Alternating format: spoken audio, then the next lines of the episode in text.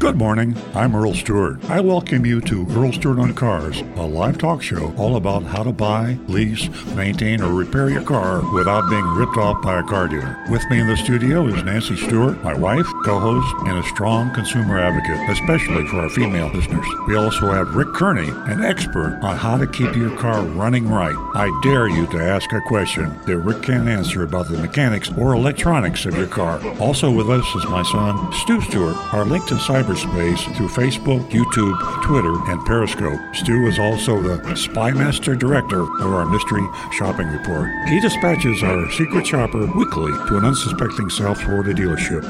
And now, on with the show. Good morning, everybody. We're back. Uh, getting toward the end of the year.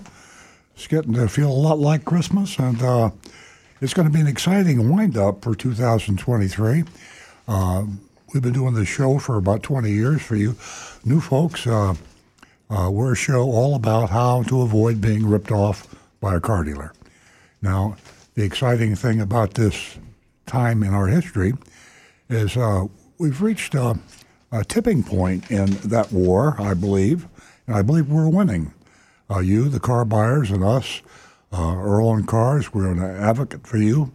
And uh, we've actually got some legislation pending, actually rules from the Federal Trade Commission pending, that when they kick in in July of 2024, uh, we hope they kick in. We believe they'll kick in, but it's going to be a fight. And uh, I think we're leading the charge right here at Earl on Cars.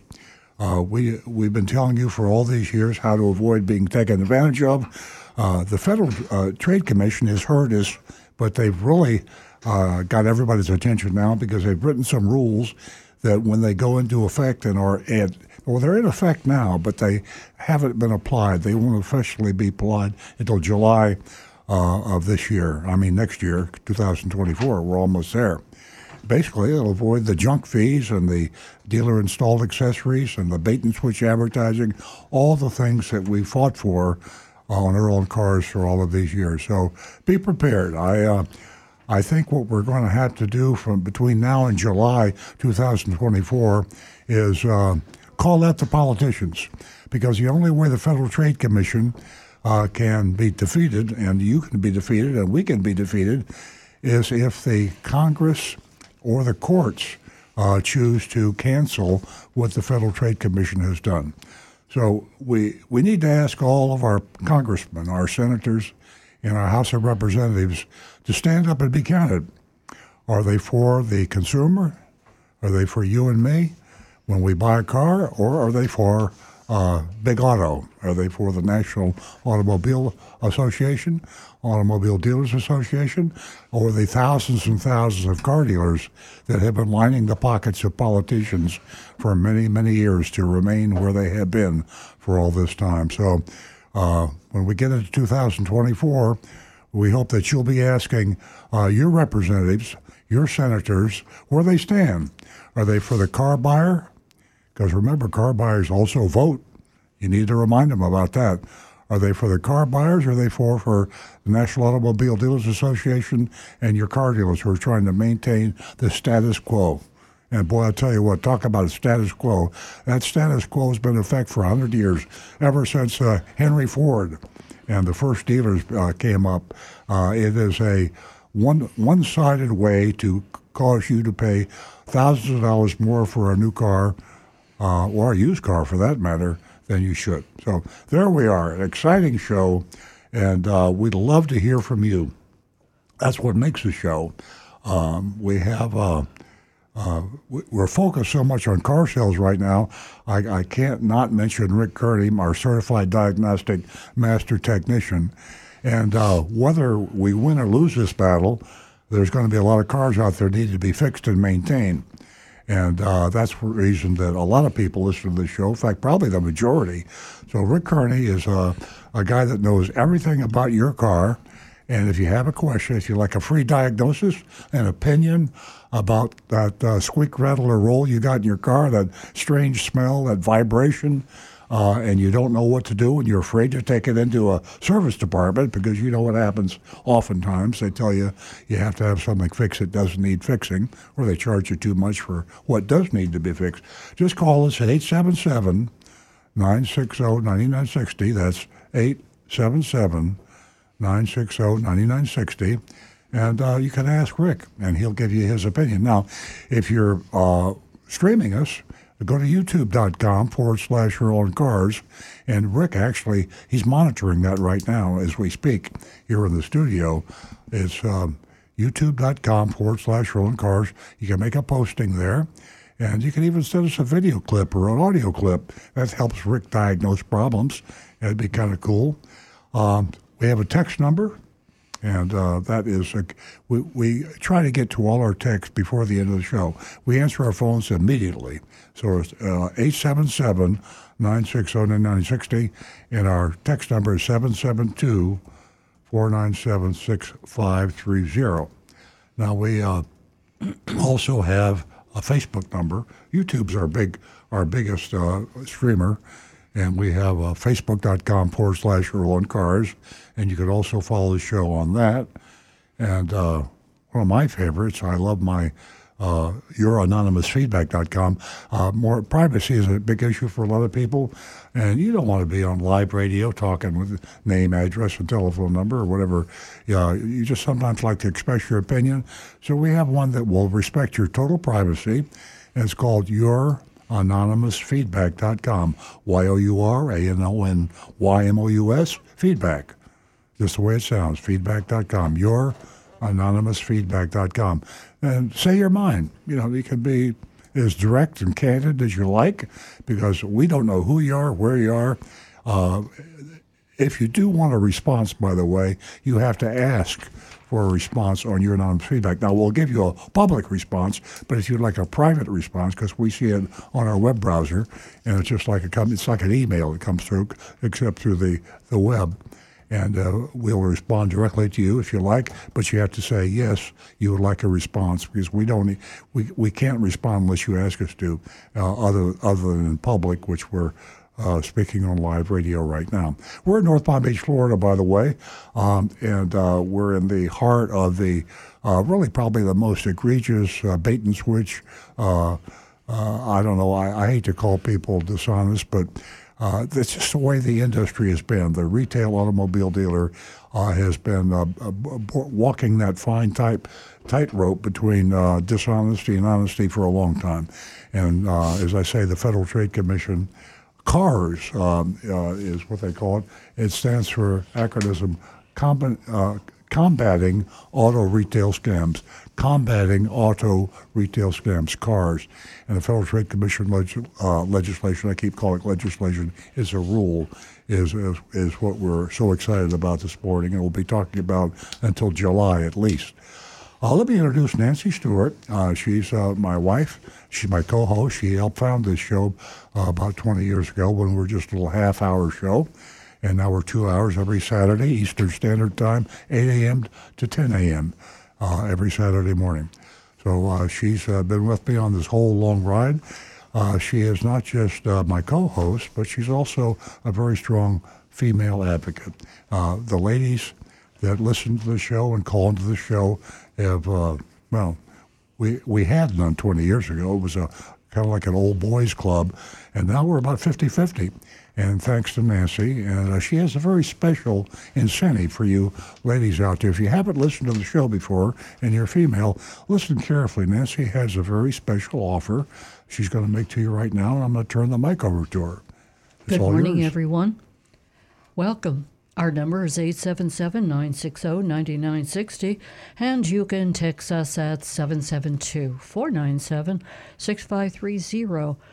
Don't forget youranonymousfeedback.com. I want to wish uh, Ashley Moody a Merry Christmas. What do you think? Do You think that'll make a difference?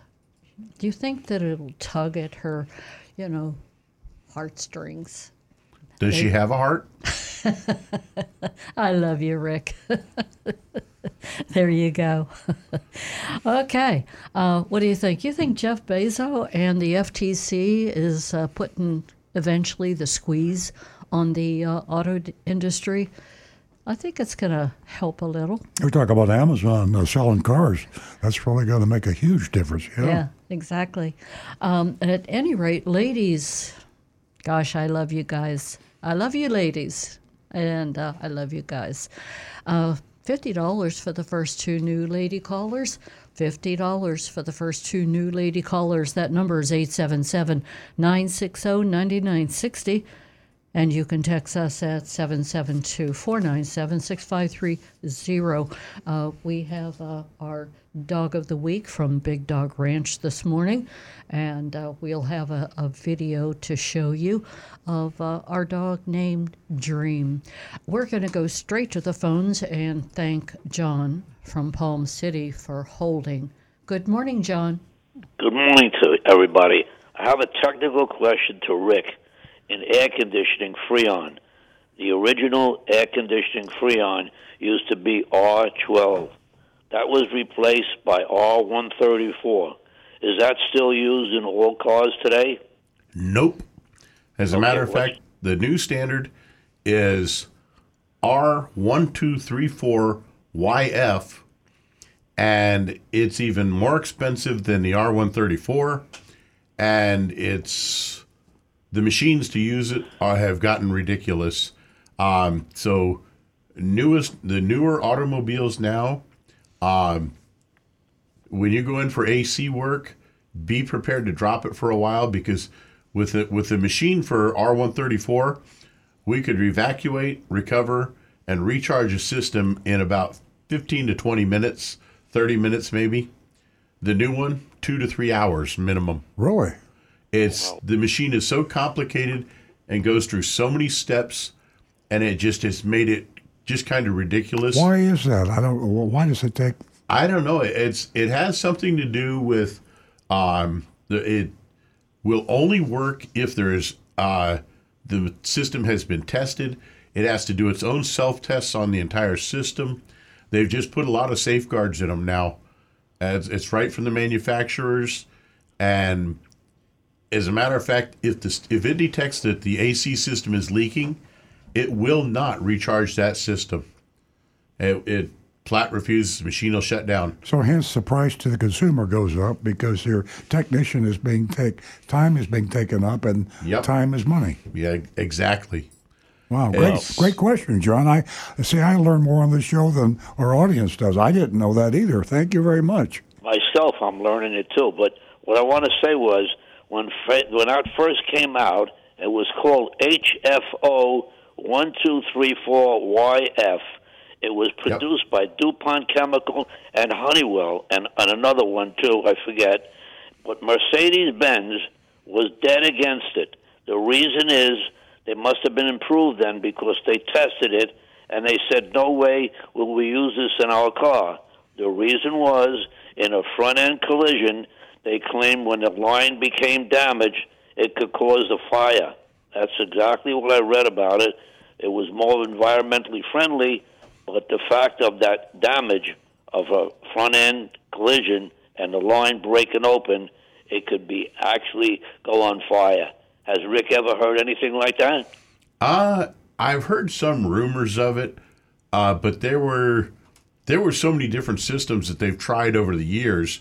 Like at, at one point, they actually used a, a, a propane derivative, and they very quickly discovered how dangerous that was because if someone were smoking in their car and the AC system were to have just the right amount of, of gas leaking, it could actually create combustion inside the car just from a cigarette. So, or lighting a cigarette. So, there there have been so many different gases that they've tried, and basically they're trying to find some some chemical that will act as a refrigerant that has the right properties, but is not destructive to the environment, and at the same time is safe enough to use in these cars, and is you know is effective, and the the chemists are still working on. it. They're Here- here's a Google- trying very hard. Here's a Google. I just Googled that. Is AC gas flammable? The answer is uh, AC uh, uh, gas leaks are flammable, and usually if gas is leaking,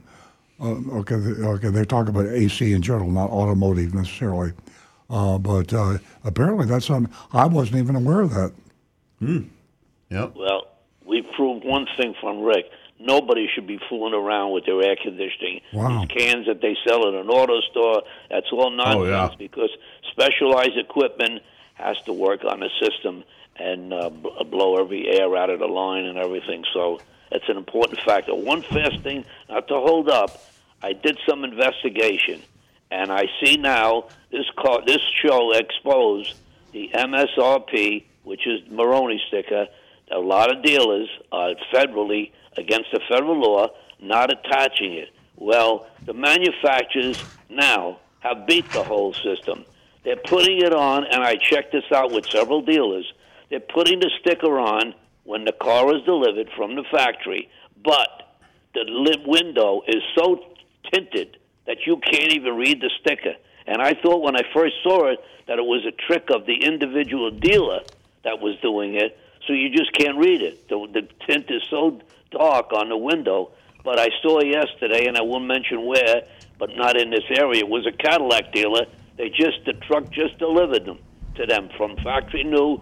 It was from uh, Spring Hill, Tennessee, the assembly plant, and the windows was so dark in the rear. It was an SUV that you could absolutely not read the MSRP sticker. Any comment on that? From Yeah, it's uh, it's been so abused for so long, John. Um, it's funny that the uh, Federal Trade Commission hasn't mentioned that in the ruling, but yeah, it's it's kind of silly to think we have a law that's been on the books since 1958 that's virtually been totally ignored. And uh, I can walk out of the studio now to the wherever the closest car dealership is, and I guarantee you, half the half the cars or all of the cars will not have the MSRP properly displayed. So, uh, on the list of to do for the Federal Trade Commission, that should be one of them. I'd guarantee that because the closest dealership, as the crow flies to us, is Napleton. No. And we just don't we just don't pay much attention to it anymore. It's like you go into a car dealership. Actually, what happens when we do a mystery shop and we find a car dealer with the MSRP on the window, we say, "Wow, look at that! He's actually he's actually obeying the law." It's a, it's more uh, uh, disobeyed than obeyed. Well, when in doubt, tell the salesman that you're dealing with, I want to see a copy. And actually, he can do it on a computer, Yes. print it out, and I want to see the actual copy in front of me of that MSRP window. sticker. Absolutely. Maybe they think that that absolves them of the of the law because you can print out a copy, but it, it doesn't. Um, it might be a silly technicality, but it's got to be stuck to that windshield. All right. Well, thank you guys again. Great. Great call, John. Thank you very Merry much. Merry Christmas, John. Thank you. You too. We enjoy your your company. 877-960-9960. Or you can text us at 772-497-6530. Don't forget your anonymous feedback.com. Uh, isn't a new location for the addendum uh, in the back seat of the car? Um, at any rate, um, you know, I mentioned our dog of the week, and uh, you can go to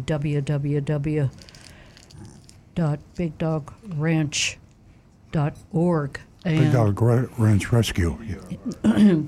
bdrr.org, and uh, you can check out all the dogs on their website. That's uh, Big Dog Ranch Rescue, and uh, you can see our dog of the week uh, this morning that we, we're going to feature, and that's uh, Dream, and um, Dream's from Tennessee, which leads me uh, to our next caller. Oh, I was going to say maybe Dream knows Lance.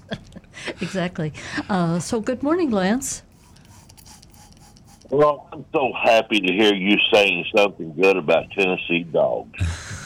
the best dogs come from Tennessee. Everybody knows that.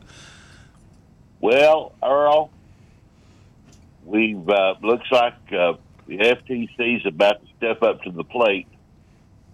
I'm just not so sure that that this fight is over. I, I have a feeling that by the time it gets ground up in the legislative process, it, they'll weaken this. That we they'll weaken this. Well, you know, I, I, I fear you might be right, Lance. It's, um, uh, involvement is the only way the voters are going to get what they want. And Americans are kind of casual. I mean, you hear from the vocal ones and the people uh, like us, really, uh, but the average person, uh, America is a great place, you live your life, and uh, the politicians, unfortunately, lead their lives, and they get their way. So we're going to try to rally the troops. I know we'll, you'll be on our side, Lance. Maybe, uh, maybe with you and us and the other involved people, we can get the politicians' attention and uh, see if we can win this fight. Earl, uh, I would be a amiss if I did not provide you with a little uh, holiday tune. Mm. And uh, believe me, I've worked on this tune for days and days and days and days. And, and uh, uh, the only thing that's pulled me through this all this thinking is uh, is uh, early times. Do you want me to count it off for you? Are you ready? We Yep. are ready. Yeah. what? Well, it's almost Christmas Day. Earl, Nancy, Rick, and Stu have got a lot to say. They'll tell you a lot about staying away from fees. But the one great advice they have, especially around the holiday time, is don't be trying to climb Christmas trees. Wow. That's a Tony winner. That's a, uh Academy Award winner. Thank you, Lance. Merry Christmas. Thanks, Merry Lance. Merry And you. Christmas. You keep us smiling. We're going to have to have Stu bring his guitar in on Saturday mornings I don't know. so he can assist you. Uh, ladies, uh, if you're out there and you're listening um, and you're a first time listener, give us a call. You can win yourself $50 this morning. $50 for the first two new lady callers. Give us a call at 877 960 9960. That's 877 960 9960. Let's go to William, who's calling us from West Palm Beach. Good morning, William. Good morning. Uh, I have a question for Earl. Um, your thoughts on the recent news in the last couple of days? A fairly large proportion of Buick dealers and a fairly large proportion of Ford dealers have decided they don't want to deal with uh, electric vehicles, repairs, charging, and all that, and have either lost their their uh, franchises or giving them up. Uh, I'll hang up and listen on the radio. Thanks. The, the Bur- you mean the Buick dealers? Yeah. Yeah, the Buick dealers. Yeah, uh, that that's uh, uh, shocked me basically. It, it got when I saw that that about half the Buick dealers uh, have agreed to sell back their dealerships to uh, to General Motors, and um, it, it says a lot uh, that isn't being uh, actually uh, publicized right now. It says something about the future of the retail automobile dealership, and uh, it's a little scary. I mean, we're you know, we have a car dealership. We have EarlOnCars.com. We have a Toyota dealership. It's a family business. We've been in it for many many years, and um, so it, it's. Uh, we don't want car dealerships to cease uh, being, uh, uh, you know, in, in existence. Uh, we want to see car dealerships uh, remain. We want to remain, and we like them to just follow the rules and not trying to take take advantage of people. But to answer your question, I was surprised that half the Buick dealers. I when I say it, I can't believe that I'm saying this. Half the Buick dealers said to General Motors, "Here, give me some money, I'll give you my dealership back. I don't want to be in business anymore. And uh, I think that that's an unspoken sentiment to a lot of dealerships and manufacturers, dealers that we don't know yet. Uh, uh, this uh, this uh, Federal Trade Commission ruling, CARS, combating auto retail scams, uh, which goes into effect in July, basically is going to say either the majority of dealers have to change radically the way they sell cars, or else uh, they're going to be put out of business because they'll be violating all the rules. Half So- of Ford dealers opted out um, of, of Ford's request to get them on board selling. Oh yeah, vehicles. exactly. Okay, the Ford. Yeah, uh, I, that's what I thought he said was Ford. Yeah, the uh, uh, the the indirect uh, message there from the Ford dealers is that not only do they have to spend a lot of money to uh, become an electric all EV dealer, uh, according to Ford, but uh, they also realize that the electric vehicle um, status has been a uh, kind of a loophole for the manufacturers to avoid having to go through dealerships, and that's what Tesla did. Tesla now sells cars directly. You can't. There's no such thing as a Tesla dealer. If you have a a, a location in a city that's selling Teslas, that's owned by Tesla. That's owned by the manufacturer. So it's not an independent dealership, and and they got the the reason they did that is because it's a new technology electric, all electric vehicles, and the law has been interpreted not to cover uh, that uh, only combustion engines. So the Ford dealers say, hey, uh, uh not only don't I want to spend the investment to be, have you call me an electric vehicle dealer, I don't want to. Uh, I don't want to determine my destiny with a uh, situation where I might not be the dealer anymore. That Ford will be selling cars directly, all electric vehicles. Well, he, he hung up to hear the answer. yeah, well, it's good. I mean, I mean, that's a, well, a very good answer. I was shocked about Ford too. Yeah. What's the, what's going to happen with Ford though? Are they going to be asked to sell out, or they're they just going to continue to sell uh, regular internal combustion engine vehicles? Well, I think Ford is going to. Uh, I think Ford will probably struggle uh, to be an electric vehicle dealer like Tesla. Yeah, I just, I mean, since all the half the dealers are not doing it, are they going to jump in and do like direct? They'll do it themselves. Yeah. Yeah. They, I think that's half the fear and why the Ford dealers agreed. Uh, they said, "I don't want to spend the money," right? But in their in their mind's eye, they were saying also. I don't want to be an EV dealer. See, if you spend the money today and you're a Ford dealer to be to, to get qualified by Ford to sell electric vehicles, 20 years from now, you're not going to have anything but electric vehicles yeah. to sell. And that means that Ford could say, hey, I think we're going to sell these cars ourselves because the law doesn't support It's dealer. getting yourself in a much less secure position. Yeah. So that's why they're doing it. It's the breaking of the dam, mm. possibly. Do well, we have any other callers? I have a text yeah. from Anne Marie. Uh, I'm going to go to uh, I'm going to go to Bob, uh, but I'll tell you what, uh, things are changing, and uh, the new world ahead of us in the auto industry and uh, it's out there. It's going to happen. 877 960 9960, or you can text us at 772 497 6530. We're going to go to Bob, who's calling us from Lake Park. Good morning, Bob. Good morning. Happy holidays, everyone. Hey, Bob. Thank you. good morning. Uh, well, that situation with Ford and Buick is all about money. They they don't want to sell electric cars. Those dealers, and the Ford dealers said that they'll still sell the uh, internal combustion engines, uh, but they don't sell electric vehicles. So right. they turned down Ford's offer uh, to redo their dealerships.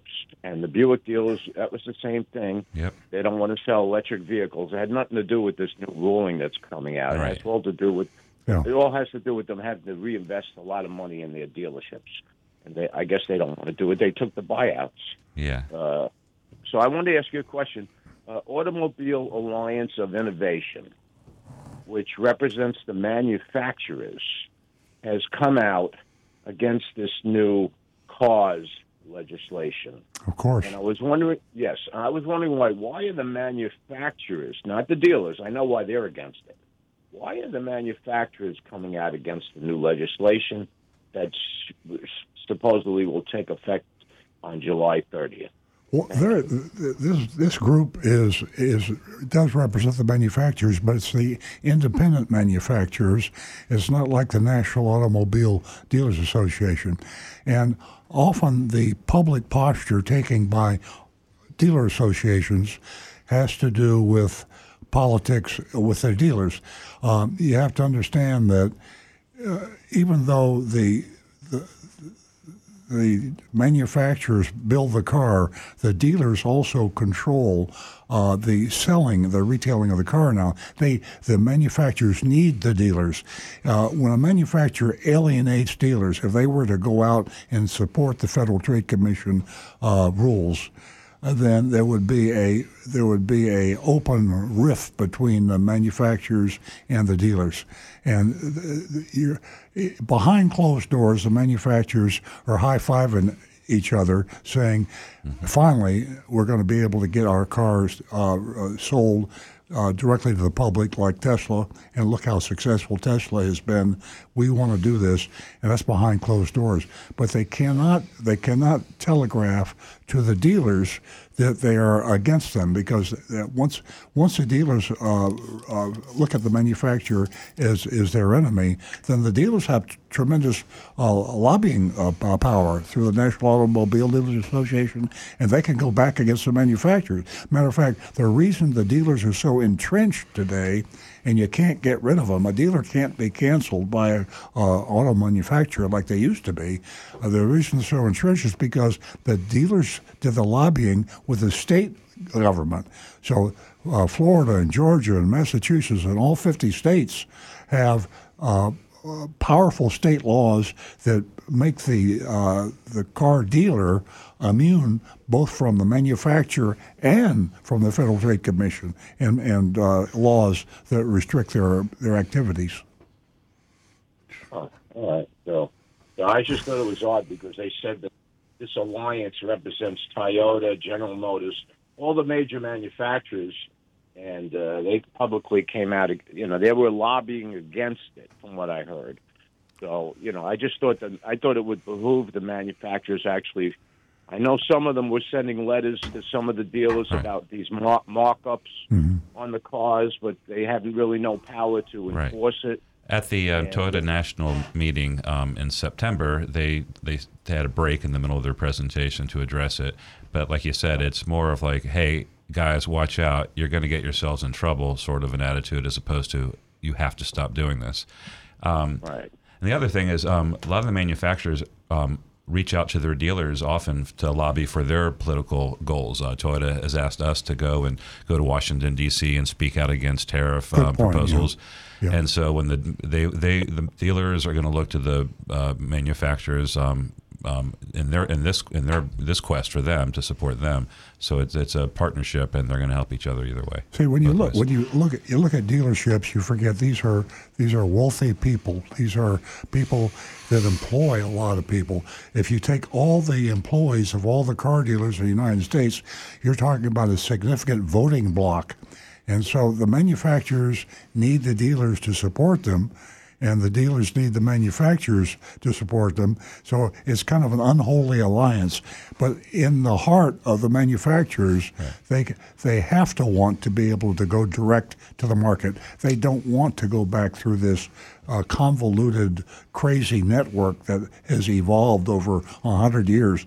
It is so anti-consumer and, and, and, and unfriendly toward the consumer that it's embarrassing the manufacturers.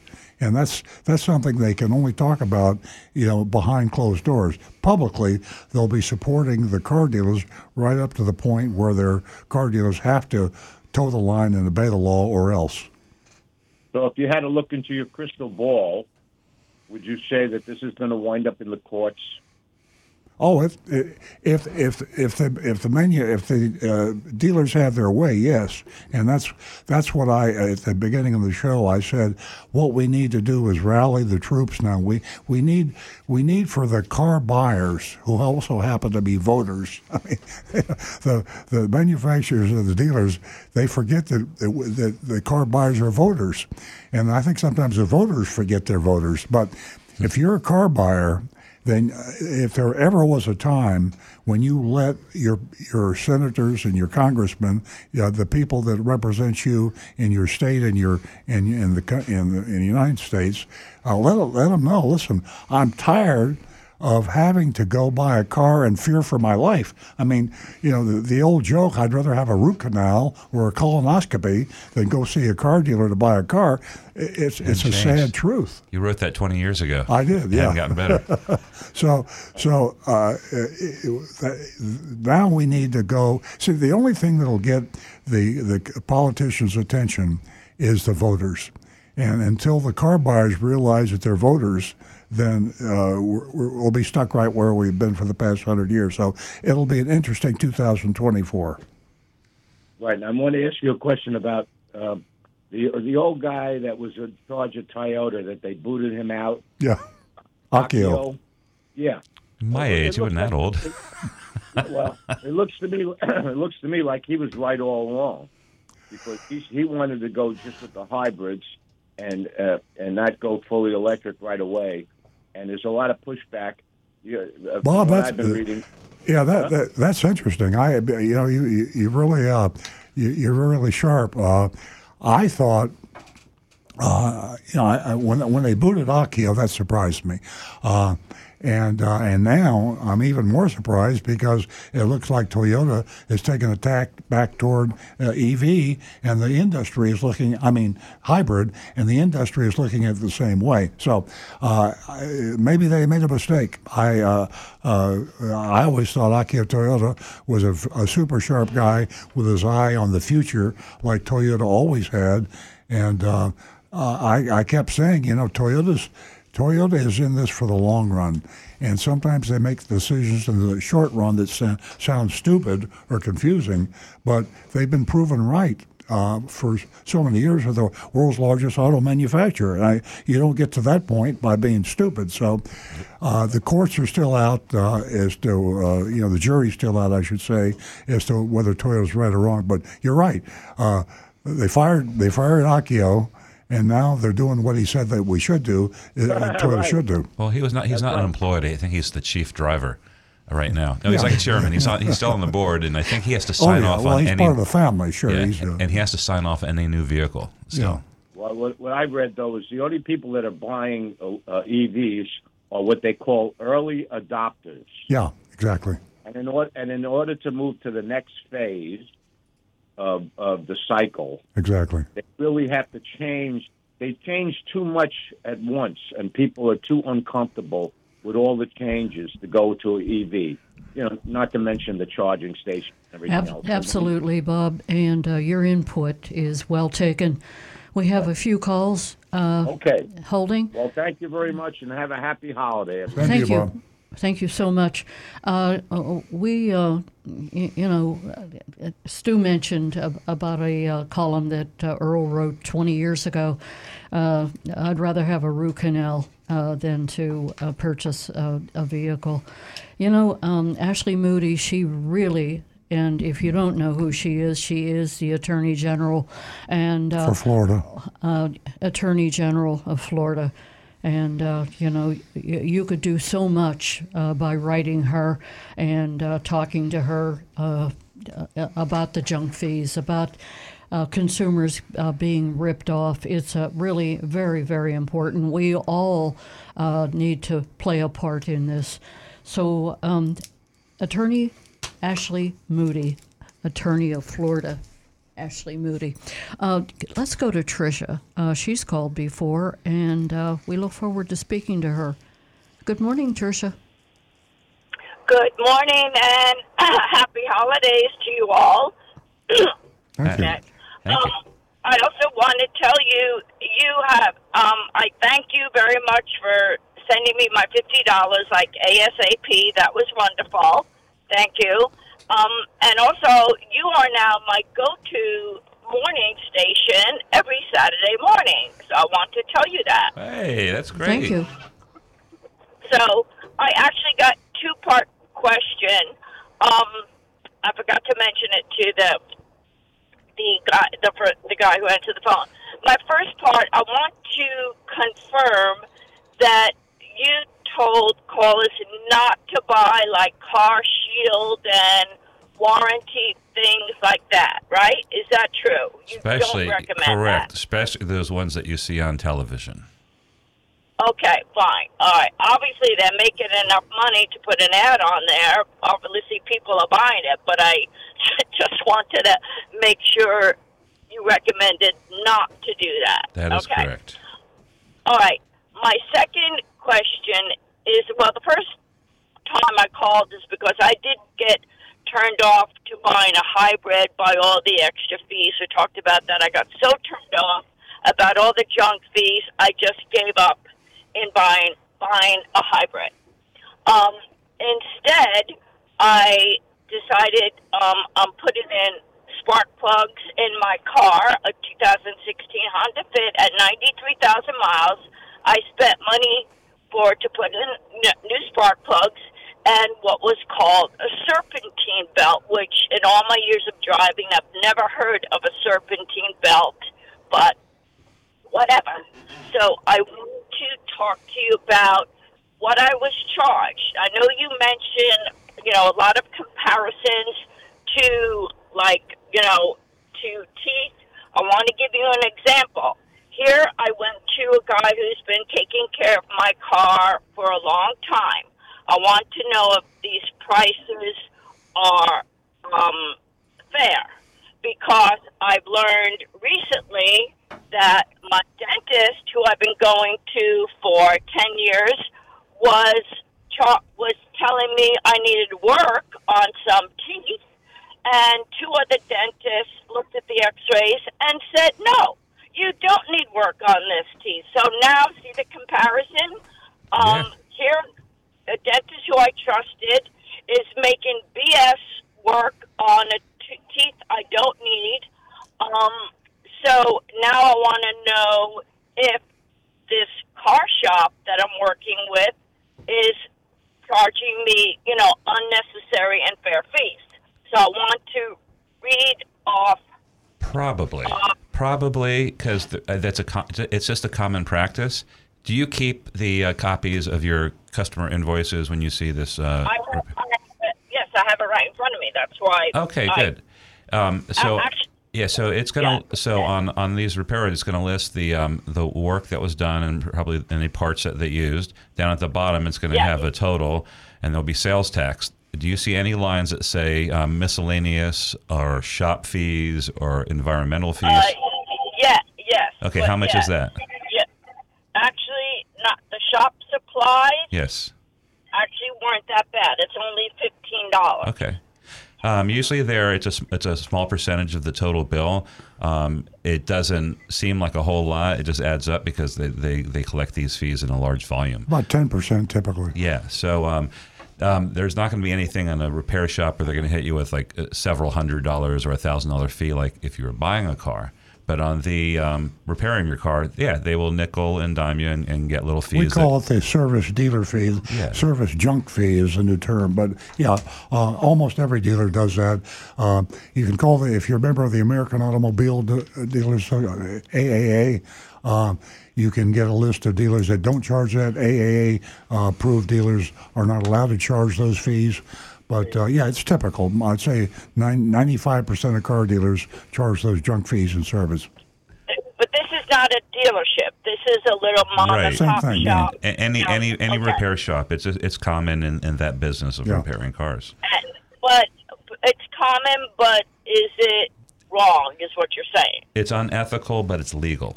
So you can find dealers that don't do. I'm sorry, other repair shops that don't do that. Um, it's hard to do. Um, like Every said, business does the same thing, Yeah. Tricia. Uh, if you if you stay at a hotel, if you fly, if you rent a car, they're called junk fees. And the dealers invented the junk fee many years ago, and the independent repair shops uh, uh, followed suit. So uh, w- w- whether you're going to uh, uh, buy a car or you're going to rent a car, or are you're going to buy a hotel room, or are you're going to buy an airplane ticket. Read your invoice and find out if there's something suspicious. Junk fees are just uh, part of life, and uh, they're wrong, they're immoral, they're unethical, and they should be illegal. How Yeah, much that's did they? what I asked him because I knew him for so long. I said, "Come on, you you need to put these these shop fees in there. Isn't it in the price of the pair?" Well, everyone does it. Every single place does it. That's Right. what was his retort to me. well, that was, Uh, uh, that was Tricia, the uh. Tricia, this is Nancy Stewart. You know, you this conversation that we're having right now, we've had so many times, and uh, you can help us uh, by writing your Florida Attorney General. That's Ashley Moody. She can do so Yes, I- much for us on this topic. It's illegal. And it's uh, these junk fees are completely out of control. So please help us. I will. I I got, Thank- I got the name from your last caller. Thank But you Can so- I read off to you what I was charged, and if you could tell me if that was appropriate or not, or Sure. do you have time for that? R- real quick. Real quick. Okay. Um. Okay. The AC compressor, drive belts, remove and replace, seventy dollars. Spark plugs, remove and replace, one forty one. CarQuest Dayco serpentine belt, forty four dollars. Denso Auto Parts, Iridium, uh, seven dollars, but then uh, labor, uh, labor, labor and parts. Um, Tricia, can you call the show or call call us after the show because we really got a bunch of callers here and Okay, and I uh, so. we can't spend a whole lot more time. So uh, please uh, call after the show and we'll try to steer you in the right direction. Until then, Okay, Tricia, thank you. the the Yeah. Florida Attorney General send her uh, a real nice letter. Let her hear from you. Uh, we are going to uh, go Thank to. You. Uh, you're welcome. We're going to go to Frank, who's calling us from Jupiter Farms. Morning, Frank. Hello. Hello. Hey, good morning, guys. Thank Good you. morning, Um, Frank. yeah, good morning. I, I got a, a short list because every time I call, I forget what to say until I hang up. First and foremost, a couple weeks ago, um, happy birthday, Earl. Well, thank you. Um, I actually called your phone and you said you'll get back to me, but I'm sure you were inundated with so many phone calls that I didn't feel that um, uh, depressed that you didn't call back. um, and then yesterday, I, I took a drive up to Stuart to um, treat my wife to some fresh lobsters. And um, while I was up there, I noticed the car dealerships are loaded with cars once again. Yeah, I guess the inventory is coming back. Yeah, um, especially on the domestic lots. Uh, there's they're they're at uh, what, what- what's their what's their day supply now? Oh, 60 days Yeah, they're back to uh, close to pre pre uh, pre levels. Yeah, yeah, it, it was interesting to see that instead of looking like a ghost town. Um, did you notice that little cartoon I sent you about the Tesla extended range version? Hold on a second. I, I actually forgot my computer today, so I'm looking at these things on my phone. oh yeah. I got to send this to Jonathan. We'll put it on the screen. I'll describe it. It's a, uh Tesla Model Y um, dragging a uh, a bunch of solar panels behind it. It says, "Getting ready for my road trip in my Tesla." That's funny. I, I, kn- I, I know how you guys like humor, so I always like to throw something. now back great. to um, now back to some uh, stuff I saw in the news. Are you familiar with the Palm Beach Auto Group? Have you heard of them? Yes, um, there, it's, it's used. It's a used car uh, group. I'm pretty sure. They were uh, the reason I've heard of them is because they came up on the um, uh, the Palm Beach County uh, Best of Palm Beach County Awards for the best businesses, and I think they were nominated in one of the categories. Palm Beach Well. Palm Beach own- Auto Group. Oh, Yeah, their their their owner Stephen Neary um, took advantage of a lot of investors, saying he was buying these Chrysler minivans for um, for Amazon Prime, and was going to give them back an eight to ten percent return on their money. Unfortunately, he took their money and bought new cars, paid off his loans and stuff. So he's been indicted for like millions of dollars of theft. Ah, But um, so so much for their group. yeah. Anyway, it's, it's um, that came out, and let's see, there was one more thing. Oh yeah, the other day I had to drive down to Homestead Air Force Base to get an ID card for my wife, and I drove around the base a little show where I used to fly, and uh, I guess I picked up a nail, and I heard the thump thump thump, and of course my tires going low. I know.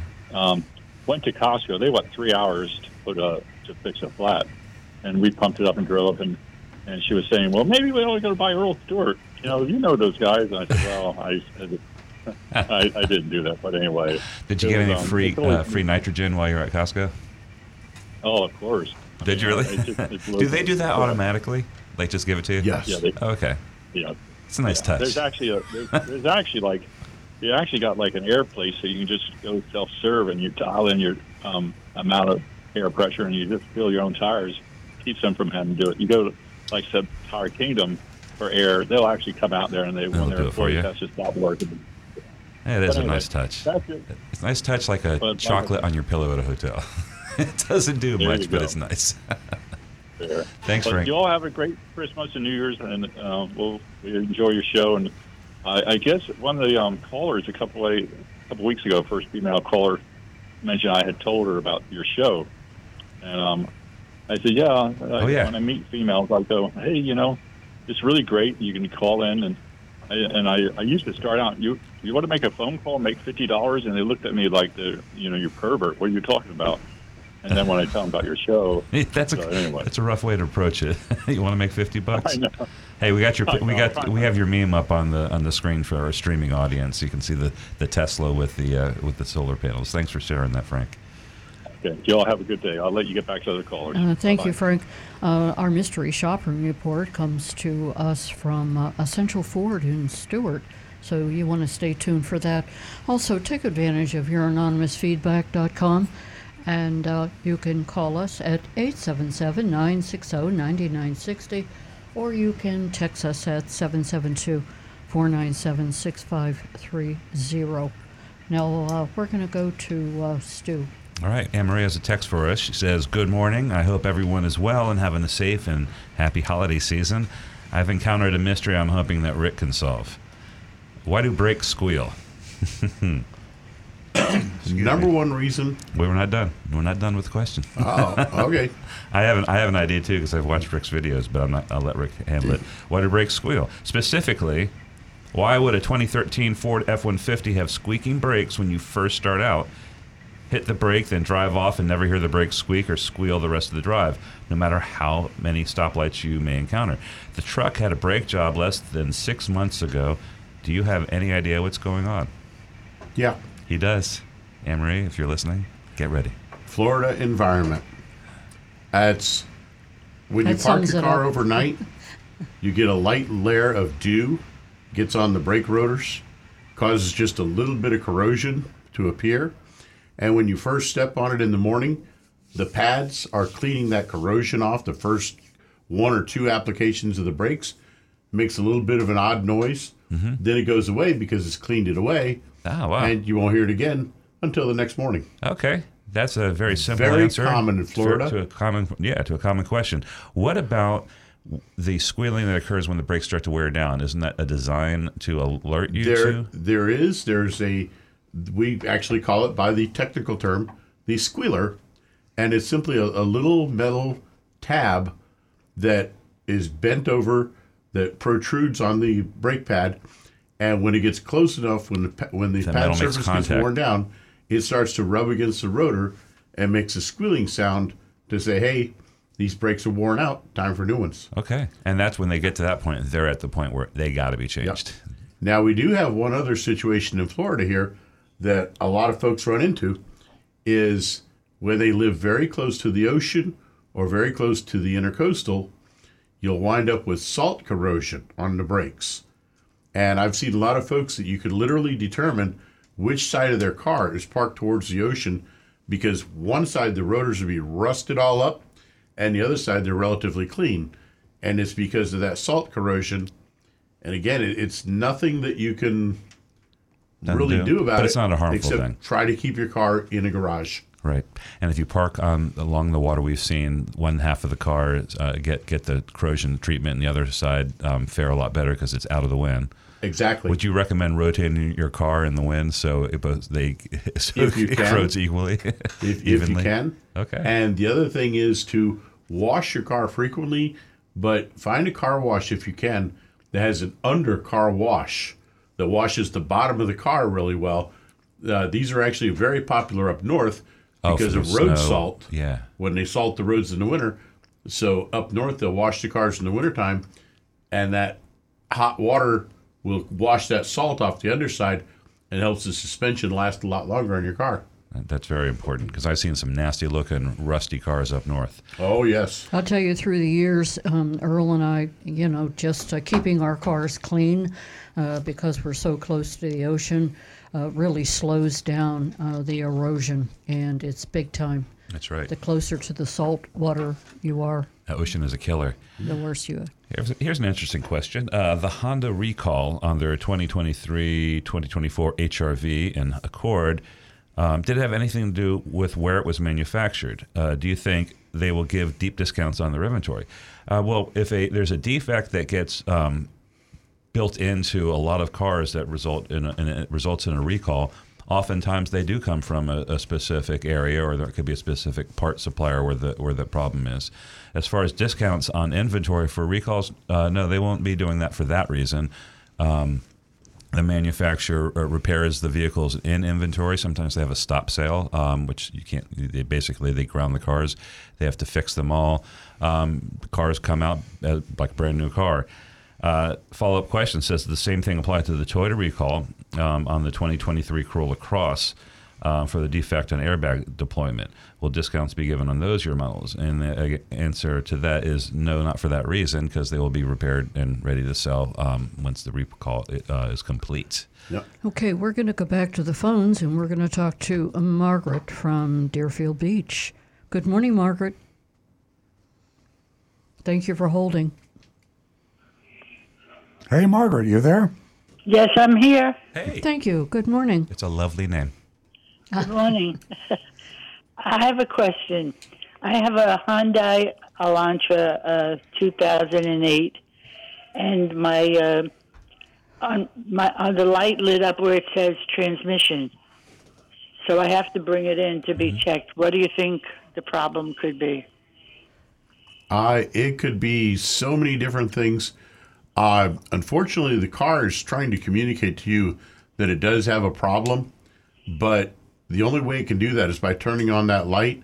What'll happen is you'll go to the uh, technician, they'll plug in a scan tool, find out what the trouble code is, and from there they'll be able to diagnose the car.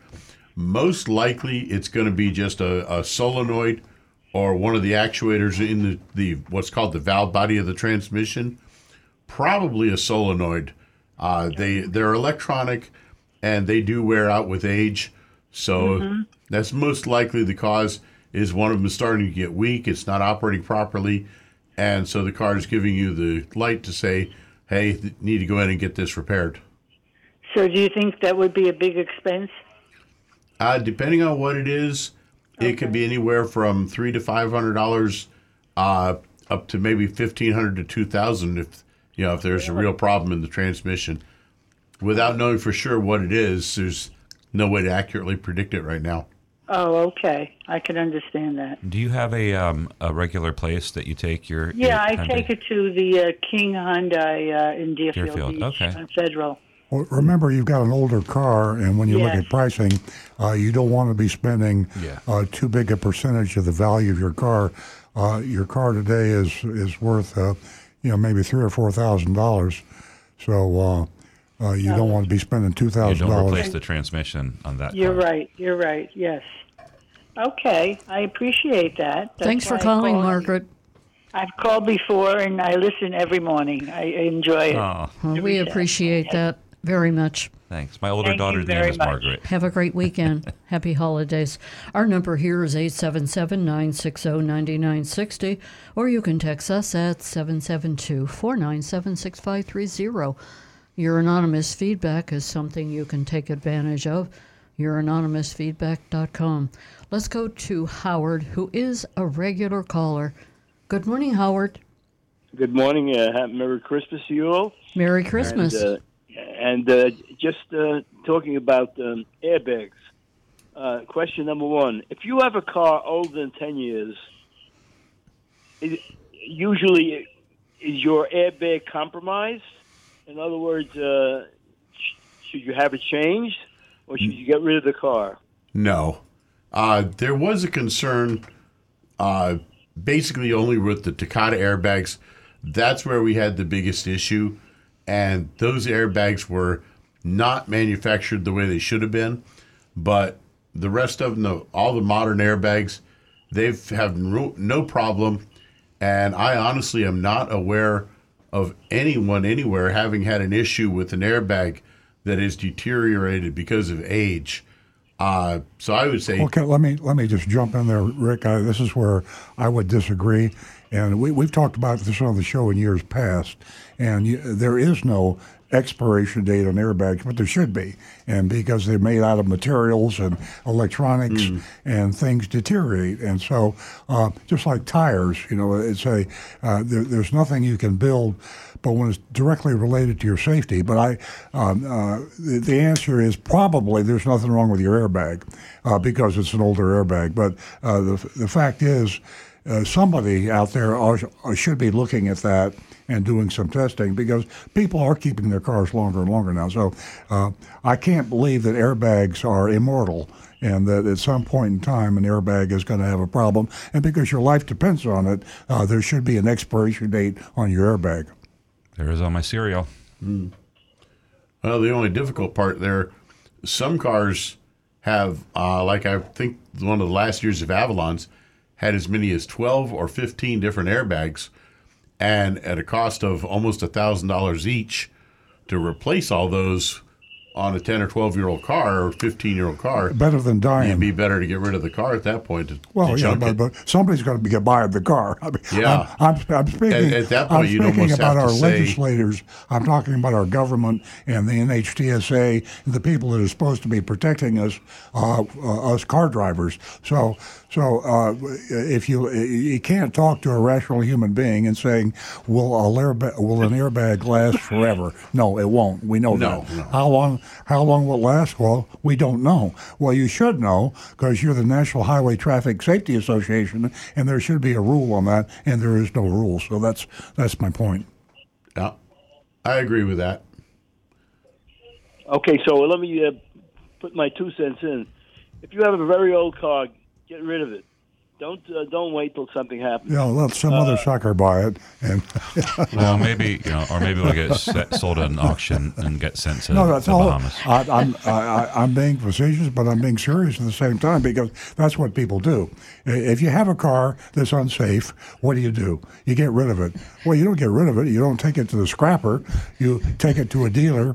The dealer sells it to somebody else. So that's the reason. That's why we have a government to protect us from ourselves sometimes. Times and the government dropped the ball here. That that that, that was my point. Okay. Yeah. Ne- next question. Recalls on my Camry. I heard there's a, a recall on some Toyotas. Uh, 2017 Camry, mm-hmm. there were a recall, and uh, I have there been recalls uh, recently on on uh, Toyotas. What does your uh, your notification say? Is it telling you? Is it just the heads up one, or is it telling you to um, go ahead and um, get the repair taken care of? No, I don't even know if there's a, needs a repair. Oh, okay. Well, you can put I your mean, van I- if you want to get a jump on it, because if you're paying attention, they will send you a, a letter, a notice of the recall. But if you want to get ahead, just put your VIN in safercar.gov and just see if I it's it. yeah, put that in there. No, when I'm in the dealership, I'm going to be going next week. Uh, would they tell me? If Yeah, oh yeah. I Uh, no, we can't. Yeah, there, there's if there's any cars in inventory, we get a notification of stop sale. So we we uh, herd up all the, the keys and then we get them over to the service department and we take care of the the prescribed fix. And every car that comes into our service drive, when when we print a repair order on it, We we, run it. automatically run the VIN number to see if there are any open recalls. Yeah, we do the same with used vehicles, you know, customer vehicles, everything. Every car. Okay, so if I uh, have service on my car, uh, it's checked and I don't have to worry about it. Is that correct? We are checking. Yes, um, when as soon as we um, open up the repair order and we pull it up, the the our system will identify recalls and, and we take care of it. Yeah, you'll be notified. But you also get notified, and this is the big problem that we talk about on the show: is letters get sent out. Um, uh, maybe emails get sent out, and but most people ignore them or, or miss them and don't see it. Um, so you have there's got to be a multi-pronged, multifaceted approach to get everybody to be aware of potentially you know dangerous recalls. Not all recalls are are horrendous, but some are pretty bad. Howard, let me let me read you something from uh, artificial intelligence chat GBT. The estimated life of an auto airbag is typically around 10 to 15 years. However, this can vary depending on the manufacturer, the environment in which the vehicle is used, and how well the vehicle is maintained. It's important to refer to the vehicle's owner's manual or consult with the manufacturer for specific guidance on airbag lifespan for your particular vehicle model. So the point is, uh, uh, as far as we know, there is no. Well, there's a- you, something you read there. Um, we learned a lot about um, airbags when we were doing the Takata campaigns, and um, it, in states like South, like Florida and Arizona, areas where it's hotter and more humid, Yeah. that they decayed um, faster. So that would uh, logically apply to all airbags. All airbags might have a longer lifespan in a drier, cooler place. And down here in the hot and humidity, they might degrade a little bit faster. So that 10 or 15 years might be 12 or 13. Well, when I first uh, uh, got airbags, a car with airbags. I, I looked at the visor and it said, uh, check check the airbag every 10 years. Uh, you know, so in other words, uh, considering that, I, I figured after 10 years, the airbags uh, are not good anymore. So Well, it's funny because they can check them. So what they're checking for, a technician can look at the connections and contacts and things like that. But what they can't see, um, like in the case of the Takatas, what was going on in the case of the of the propellant. And I think that is the more concerning um, thing: is how long does that stay stable and useful? Um, obviously, any part of the airbag, you know, you got wires, and you know, and wires are making contact. So, but you can't, you're not going to stop the uh, the explosive device from degrading. I just checked with Toyota, and they have no recommendation on the life of an airbag. So, uh, Toyota and the other manufacturers are to blame, and so is the National Highway Traffic Safety Association, and of course our p- uh, politicians that make the laws. So, yeah, we that's a, a loophole that uh, nobody seems to care much about as far as uh, reliability of airbags. And, and just uh, we talk about airbag recalls too all the time. Takata, the the biggest of them all, and uh, only one out of four uh, cars are brought back uh, for re- replacement and repair. So you, you call the you call the car back, and uh, people don't bring it in. And uh, so it, should be there should be some way to force repairs of life-threatening defects. Right. We thought that um, it would be neat if uh, police officers, nobody liked this idea, but they could get your plate, run your VIN from the plate, and let you know if you got a recall. They could pull you over, go get this, uh, get this fixed, like a like a windshield. You know, they can stop you for faulty equipment that they can see, but they can't stop you for faulty equipment that they can't see. Exactly. Yeah. Okay. great. Great, Howard. uh, Great question, Howard. It made, made us think about something. You know, we, we cover a lot of stuff on the show. We probably covered this 20 years ago, but, Yeah. but Still nothing important. changes. Still just, important. It's just we still have the same situation. But uh, like I say, if you're worried about your airbag, just trade it in. We'll sell, the- sell the car to somebody else. Okay, great. Okay, Thanks, Howard. bye. Thanks, Howard. Have a great weekend. Uh, we're going to go to Jersey Mike from West Palm Beach. Good morning, Jersey Mike. Hi there. I got two questions for you. Uh, the first one is this here Cadillac I've talked to you about before. It's a 2016. Right. Uh, it's been a disaster from the beginning. I should have never bought it from Napleton, and I was so stupid. Like I advise your your listeners, please, if you're going to buy a car, take it to your own mechanic that you trust and get it reviewed because I didn't do that, and it, it just was horrible. What's happened with this car? Now the question about that car, because I did a lot of repairs to it, thousands of dollars, which I shouldn't have had to do. Uh, in any case, I did put mileage on it, so you know it, it didn't fail mechanically from that standpoint. But uh, right now, I can't sell it because, well, I don't think I'm going to be able to sell it for very much because all the interior that's supposed to be leather is fake leather, and it's all falling apart. It's all just coming off. It like just flakes up and falls up in big chunks. And you can't crazy glue it back together again because it still falls off. So what am I going to do about that, if anything? If we get a car like that, um, we use a, a trim shop. What's the name of the trim shop we use North Palm? Uh, North. Classic Auto Trim Classic or Auto Sun Trim. Auto Trim? We we use Yeah. each of them over the years. Yeah, I think um, Sun Auto Trim is farther away. Um, there are shops that do leather and interiors. They do headliners, things like that, and that's what was the name that you gave me that you had? what in, in, one's classic auto trim, and that's in North Palm Beach or in Riviera. Yeah, I think It's so. Right there, right, right near the around the dealership, and then there's um, SAT, which is um, you messed me up because last week we talked about it. It's um, except anyway, it's SAT as Sam Alpha Tango. Uh, Sun Auto Trim, is down in uh, Fort Lauderdale. So anyway, Yeah, there's but now I don't want to go down there. No, no, can't well- take that ride. I you could I would just get get your Googler out and, and, and search Yeah. for auto auto trim near, closer to you. Um, yeah, well, Riviera Beach is close. Yeah, it. so what classic auto trim would be good. auto? Yeah, classic Okay. auto trim, and No. Google that and just describe the situation. That's Um, right. Let me get on to the other more important thing. I, I, I stopped at a local dealership here along Military uh, Trail that's selling used cars, and he has so many cars he's parking along the street. I mean, it's just like Is this drive time? Walk in between. No, I forget the name. It was something. I was, anyway, it may come to me. But let me just say this: there was a Jeep there, the top of the line Jeep, and it was in excellent condition exterior wise. And you know, I looked around. Uh, you know, did uh, the gentleman here there was very honest with me about it. He showed me that he was selling it for twenty five dollars over auction cost. He wanted nine thousand nine hundred and ninety and seventy five dollars for the car. Mm-hmm. He said he bought it for twenty five dollars less than that. Twenty-five dollars Uh, or I- twenty-five hundred? No, twenty five dollars. So Yeah. basically, he wanted to get rid of the car. Oh, okay. And I, I, I, I could see the motive about getting Yeah. rid of the car because I think he's getting probably ticketed by the city or something because these cars are just overflowing onto the street. Yeah, he, when you when you have a um, yeah when you when you have a used car lot, um, you have to pay attention to how long you have the cars because they keep depreciating. So if you get in trouble on a car, um, twenty five dollars over, that's um, people sell them for a- for a loss. And Uh, then you, but then you got to ask, uh, is that really the price? Right.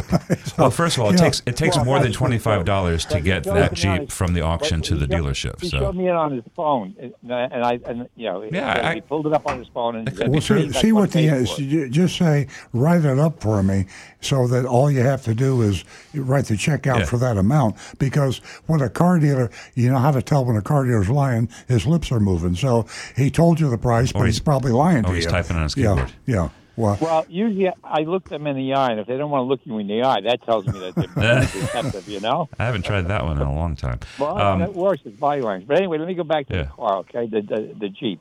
I, I looked at it very carefully, and it was, I mean, just spotless. It had a nice gray tone to it uh, with a with a metal flake in it. it was really, the body was just beautiful. I looked at the engine. I turned it on. I said, "You want to go take it for a ride? Take it for a ride." I said, "No, I don't need to take it for a ride.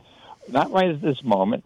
I want to look into it because I want to go at, to see what NADA and Kelley's Blue Book uh, uh, wants for that particular vehicle. I wrote down the VIN number on it and all that stuff. So I want to look into it and see just how, you know, what the real value on that car is. Because if he is in fact selling it to me close to uh, auction value, uh, I'd be stupid not to buy. Because first of all, I need a car to go up north. I'm from Jersey, and I'm There- going back. there's a up there in the dimension that's winter. not. There's a dimension that he's not mentioning. Is like what I bought it from the auction. The question is when. If you bought it at the auction six months That's ago, true.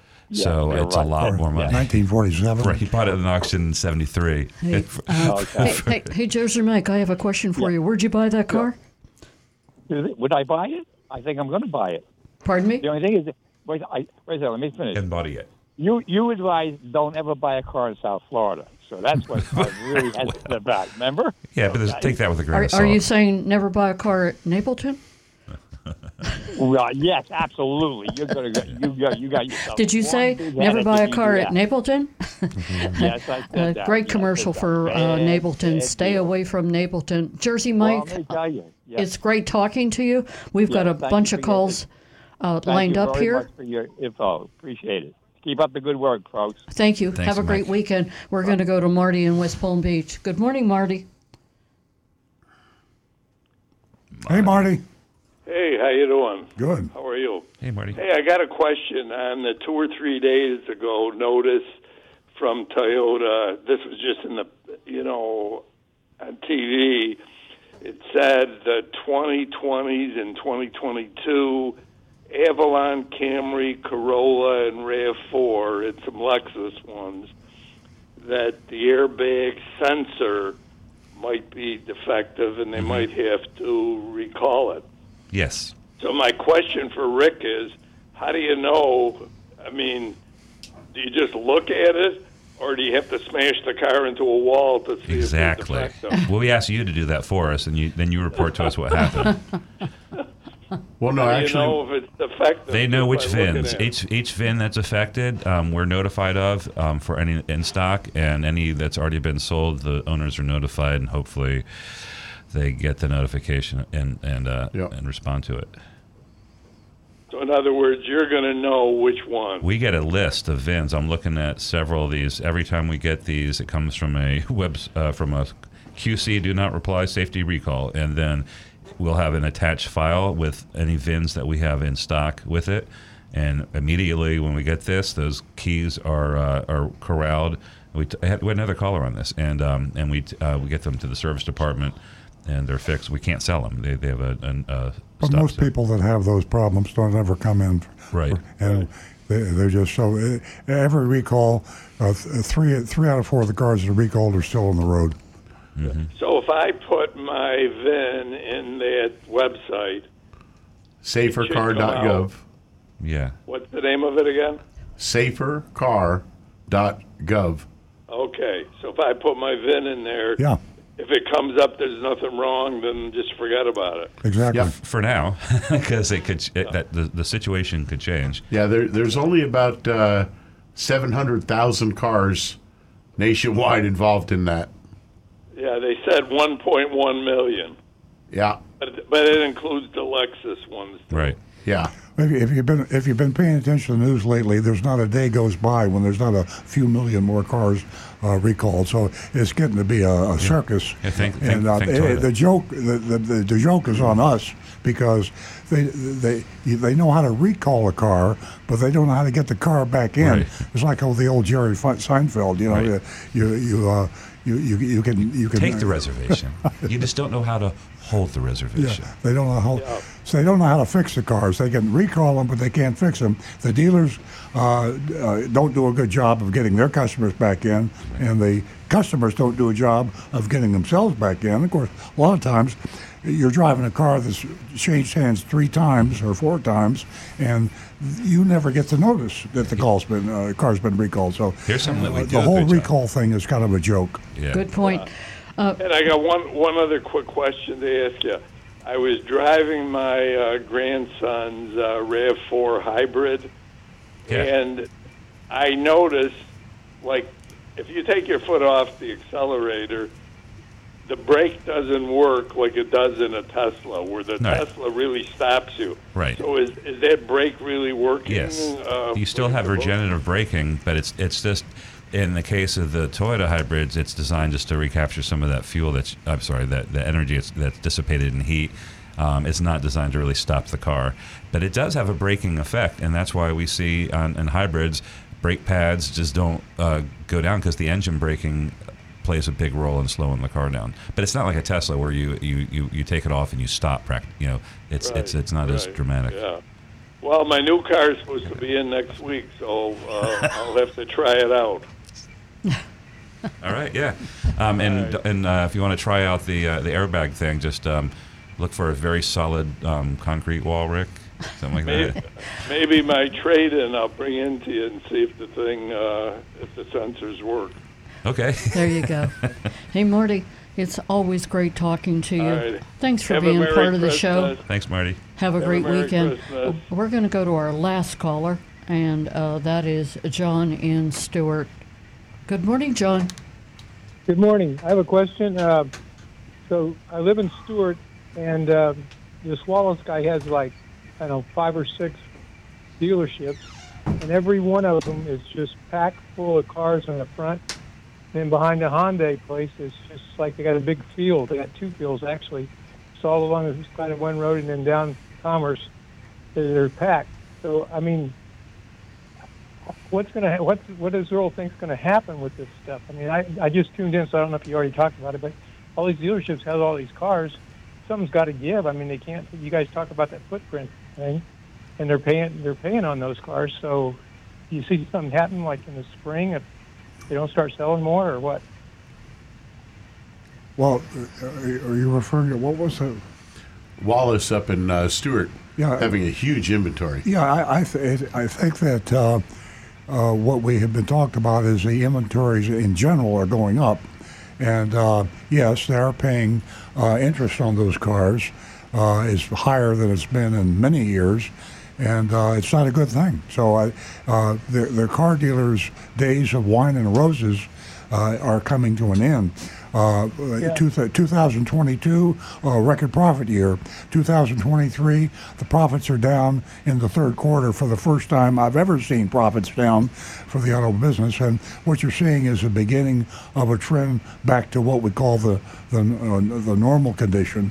So uh, all, all I can tell you is uh, 2024 is going to be a real, real tough trial for a lot of for the consumer, for the manufacturer, and the car dealers because things are going crazy. Uh, uh, when, when when we have a 60 or 90 day supply of cars and they're having to pay 10% interest to finance those cars, car dealers are really going to be t- hurt badly. And uh, it'll be good for the consumer uh, because they're going to have to sell those cars that they used to hang on to and hose you for and take advantage of you. So it's, it's, it's good for the consumers in 2024.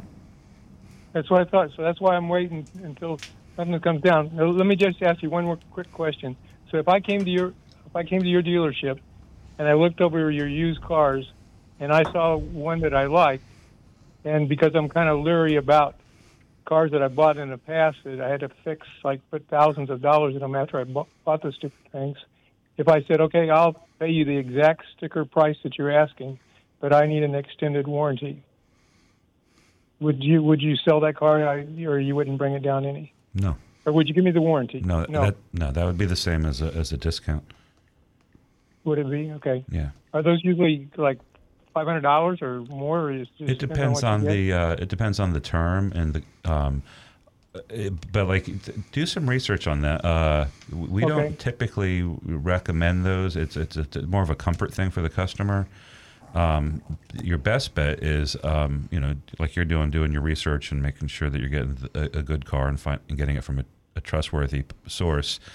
And right. um, and if you're getting a late model car um, with, especially if you get some with some existing factory warranty, just just think about that hard. And um, it's not always the best bet. We try to at our dealership uh, make sure that the the um, warranties um, that we have, that the coverage is good, and um, and we do set our prices because we own the, the warranty country, company, and that's all registered okay. with the state of Florida. So that's all a one price thing. But we we just encourage everybody to do their research and make decisions based on that, and not what we're trying to sell. Okay, so so then if you guys do it, so if I got a three year warranty that would cover it, would that be like a certified used car, or what would that be? A certified used car is going to have um, whatever remainder of the factory war- warranty plus um, it, it, comes from Toyota, and it's a it's a it's a nice hefty powertrain warranty, which probably will not ever be used because the yeah well but um, and then there's a there's a discounted um, extended warranty that covers um, it mirrors the um, the comprehensive warranty of the manufacturer and that and it brings it up those are cheaper than uh, your typical warranty for a non-certified car because um, it's um, sold directly by the uh, through the manufacturer and they have a it's not a dealer program. Okay so thousand dollars you're probably just short of that. I think the the wrap was back when I was selling them directly was around 800, and I think it's a little bit more, but still okay. not quite a thousand. Okay, all right. Thanks so much, guys. Have a great day. Merry Christmas. Merry Christmas. Thanks. Thank you. Merry Christmas, John. Okay, uh, I think that um, we're going to go to Stu. See what we got over here. Check with Rick. Yeah, I got a couple. Um, I, I, answered the the the, re, the airbag recall question. Um, Here's a question from Lee Which tire pressure reading is the most accurate? Uh, the one in my 2020 Avalon or the one the tire store the tire store uses to inflate the tires? So, in other words, the reading he's getting on his display. Info Depends display. whether you want comfort or a tire life. Well, if he's if he's asking for your accuracy, the reading on the screen is going to be pretty accurate. Those okay. sensors are they're pretty good. So well, that would be a good thing just to keep the guy at the tire store honest. Um, go there, tell me what my pressure is, then look at your um, multi-information display, mm-hmm. and if he matches, you know he's uh, he's he's telling you the truth. Lots of manufacturers. I was thinking in terms of the tire manufacturer versus the auto manufacturer. So, well, uh, I, I, yeah. what, what the fellow actually seems to be asking is what how accurate are the sensors when you you know when you set your tire pressures. Oh, okay and you have the display on the screen. Yeah, they're pretty accurate. Is right? that accurate? Yeah. Versus, say, mm-hmm. the a, a, typical pencil right. gauge, and I have found that most, pretty much any manufacturer now, on the money, those sensors are right. within one psi of being dead accurate. That's great. As compared to a pencil gauge, but I mean, none of, none of them are an, an actual 100% right. scientifically calibrated yeah. for perfection. Yeah, but if you're driving but, around, if your car says you have 38 psi on all four tires, and you're driving, and the guy comes in and goes, "Hey, I need to change this tire; it's low on air," you know he's lying to you. yeah. But And it- they should yeah, be smart if- enough to know that if they're reading gauges. right, then you're you're okay. Here's a simple question from Neil Ramirez, I think, as I'm getting better with mechanics. Uh, good morning, all. I have a 2010 Prius that just recently starts drifting off to the right while going straight. I have to hold the wheel. What could cause the problem? The tire. Mm-hmm. Or the Ninety nine crown. times Or- out of or- hundred, Depending, or maybe if they're on the crown of the road or left side or right side of you. it, it can be road crown, but otherwise, if you're on a relatively flat road and your car normally runs straight and smooth on that road, but now it's starting to drift a little bit, check your tire pressures. And it could also be that the tire has worn just enough that has changed the rolling resistance of that tire. And at your next tire rotation, just ask them to cross the front tires as they go to the back or whichever, so that they go to the opposite side of the car. And that usually will correct it. And it doesn't cost you anything extra. The, the techs are usually have no problem with that. So it will cost you the same price as a normal tire rotation. And it's basically doing the same job as an alignment. There you go. Save you about 150 bucks. There you go, Lee.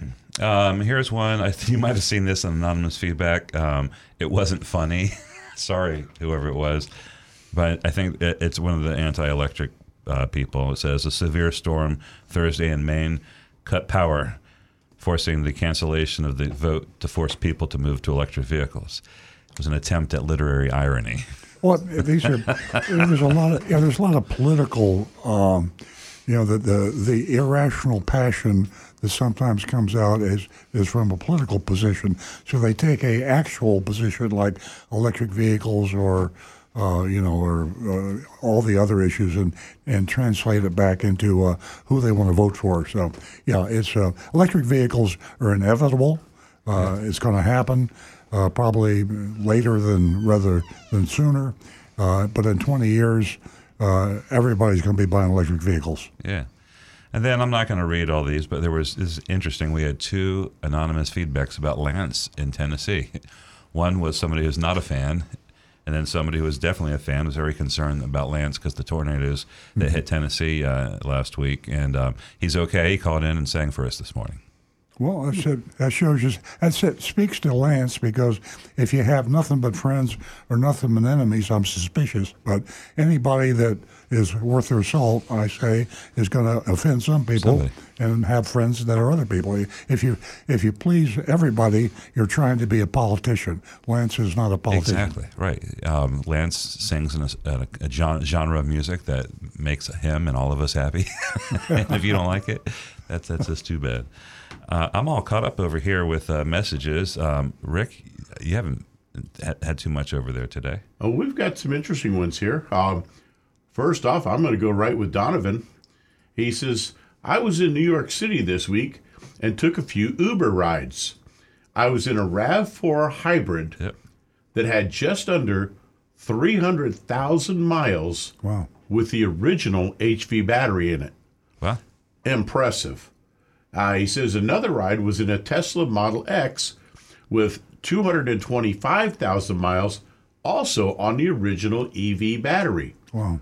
Far too many people still think EV batteries do not last long, but the proof is out there that they, of them really like can. They think of them like their phones. You get your phone, and the battery life works good, and then it's pretty soon it gets worse and worse. But Well, and it, it may also be a matter of maintenance and the constant charging and recharging of the batteries.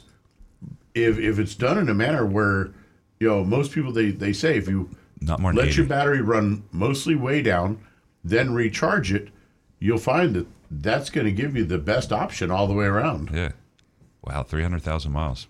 Know, here, uh, let me make a point here, just to interrupt uh, Rick for a second. On, on we we talk we talk a lot about recalls, and I jumped on everybody about the fact that only one out of four, or maybe one out of three cars ever gets in to get fixed. Uh, here's something good to say about electric vehicles, and something good to say about first century technology. Uh, uh, more and more vehicles can be repaired now via Wi-Fi, by internet uh, software re- recalls. My Tesla was just you know, recalled again. Uh, this one was for uh, the autonomous issue. Well, I don't have to go to the Tesla dealer. I mean, to the Tesla manufacturer, who is a dealer, and get fixed because I don't. I'm like everybody else. Uh, I don't like to have to have my car in the shop. I'd rather drive it. So that's the reason ca- recalls don't get fixed. But while my Tesla is parked in my garage at night, they're going to fix it. The recall will happen. It'll be fixed. So a good thing about high technology and especially electric vehicles is mostly problems are software related and they can all be fixed by Wi-Fi. You don't have to go see the dealer. So instead of one out of four cars being fixed, you'll have maybe three or four out of four cars fixed. Rick? Yep. And we are Oh, yeah. down on YouTube right now. Oh, That's really interesting. Um, thing. When when things are over the air updates, I mean, I would think you would have hundred percent uh, Yeah, I mean, get recall. Yeah, yeah. Now, then the only things you have to worry other kind of recalls are like just mechanical things, like the wheel might fall off. Yeah. Or your Wi-Fi isn't working too well. Right. Well, I'm saying they they can do that. Oh yeah, if your Wi-Fi is not working, you Yeah. can't do it. Yeah. They can't fix the wheel that falls off though, over Yeah. the air. All right. When are we going to the mystery shopping report? Oh wait, no, we have a dog, don't we? We do. That's right. What's our dog's name again? Dream. Dream. That's right. And from what I saw of the picture, that's one big dream. That's a big dog. I'm accessing this picture right now. Oh my gosh. Marmaduke? Is it Marmaduke? I don't know. I can't see the picture. Get the page right over there, Earl. There he is. Oh yeah. Yep. Right. Can't tell his size, although he's got a big head. Yeah, you can tell by the proportions right there. Yeah. Back up. Huh? We're back up on the air. Okay. Oh, were we off the air? Yeah, we were off for a bit. Oh, I didn't know we were off the air. That was some of the greatest radio that we've ever produced in the studio. And you telling me nobody heard that? Oh my God! They heard Rick sing and me in perfect harmony. We was had it down. Earl was beatboxing, and that was off the air. Oh my goodness! All right, Nancy's back. Are we going to do a dog? Yes, we are. We're going to do the dogs. Thank you for waiting. No, it's okay. We kept we the show going. We are going to um, show a video of Dream this morning. And uh, a Dream is uh, two months old, and uh, she's a female. She's 72 pounds. Oh, she is a big doggy. And uh, let me read a little bit about large. Dream. A Dream story is a poignant reminder of the resilience of the canine spirit. Hailing from Tennessee, the sweet girl endured the heartbreak of abandonment by her previous owners, leaving her in a state of confusion and sadness. Let's take a look at the video, Jonathan. And uh, oh, before we go to the video, let me remind everyone that we do pay the adoption fee, and uh, it uh, Makes a big difference. the fee could be anywhere from two hundred to uh, it- it- a hundred dollars, and it just depends on how long uh, the uh, dogs have been at the uh, ranch. Okay, let's take a look at the video. Hi, this is Dream. Dream has been with us for over 450 days. Um, Dream's a real sweetheart. She loves going on walks. Uh, she probably would get along with older children, and only because of her size. Um, big girl. She is very lovable. She right now knows the basic command sit, but we just started working on that, so she's probably very easily trainable. She is very treat motivated. Um, and this girl deserves a home. She's been here, like I said, for over 450 days, and she would make a great addition to any family. Uh, she does have some storm anxiety, so somebody that would be home with her would be best. Um, she does seem to get along with other dogs. Um, and she just wants to find a couch of her own. As we just discovered, she really likes couches and don't wanted to make herself at home. She rocks that Santa Claus outfit. Please think about coming in to meet with her. We are open seven days a week from 10 to 5. And this girl would love nothing more than a family of her own for the holidays. Hope to meet you. So does she. Well, that was Sue. Thank you, Sue, from Big Dog Ranch Rescue. That makes me so sad. The idea I can't even conceive of like someone abandoning their, their dog, and and then the effect it has on her because she's you know obviously got some anxiety. Uh, we're watching the video. Uh, you guys listening who can't see the video, it's a pretty big dog. it's like a mix. I don't know what's in that thing. 75 pounds. 75 pounds, and uh, She's only 72 sweet. pounds. 72 That's pounds. very important for a female, whether Yeah. she's 75 I'm or sorry. 72. sorry. Well, I said she's 69 pounds. 69 pounds, and uh, and she just looks just sweet, just like a little kind of move a little slow, a little, little cautious. And um, they said she's probably not going to be do, good- do good in a um, like a multi dog house, but a, a family, and it's quiet. And I think she's going to do great. Beautiful dog. Absolutely. And uh, she does, she'll do real well in a home environment and a big backyard. Uh, so uh, you can go to uh, bigdogranchrescue.org. You can take a look at Dream and so many other animals that they have uh, up uh, for, do- for adoption, including cats. Uh, so uh, go to bigdogranchrescue.org. We are going to go to our. And before be- before we go to that, I just want to say one thing about Big Dog Ranch Rescue. We're talking about Dream here and the, the dogs being abandoned and found by the side of the road and, and other terrible situations.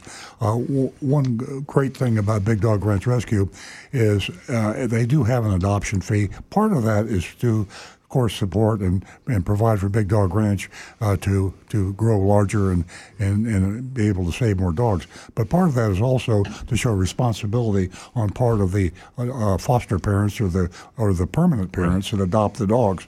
And you, you actually are screened if you adopt a dog at Big Dog Ranch Rescue. They check to see who you are, where you are, and they try to give a get, get an idea whether uh, you will take care of the dog and not leave the dog out on the street because you got tired of it. Yeah. Oftentimes, people will go into a rescue uh, uh, place, uh, a, a public rescue place, pick up a dog, and, and a month later, two months later, they decide they don't want the dog, so they leave the dog by the side of the road. There's- Big Dog Ranch Rescue prevents that by if if you're not a serious adopting parent, don't go to Big Dog Ranch Rescue because they want to be sure that this is a proper home. Rick.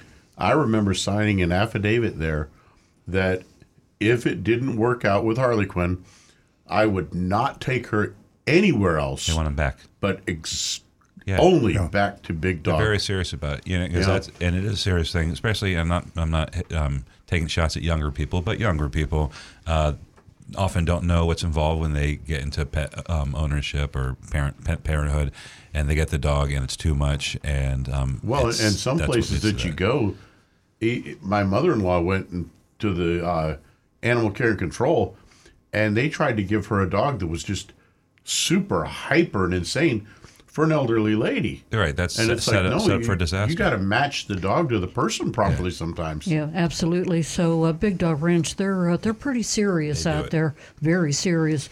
They're going to do a background check and uh, so many other things to ensure that the dog that you're interested in adopting gets a good home.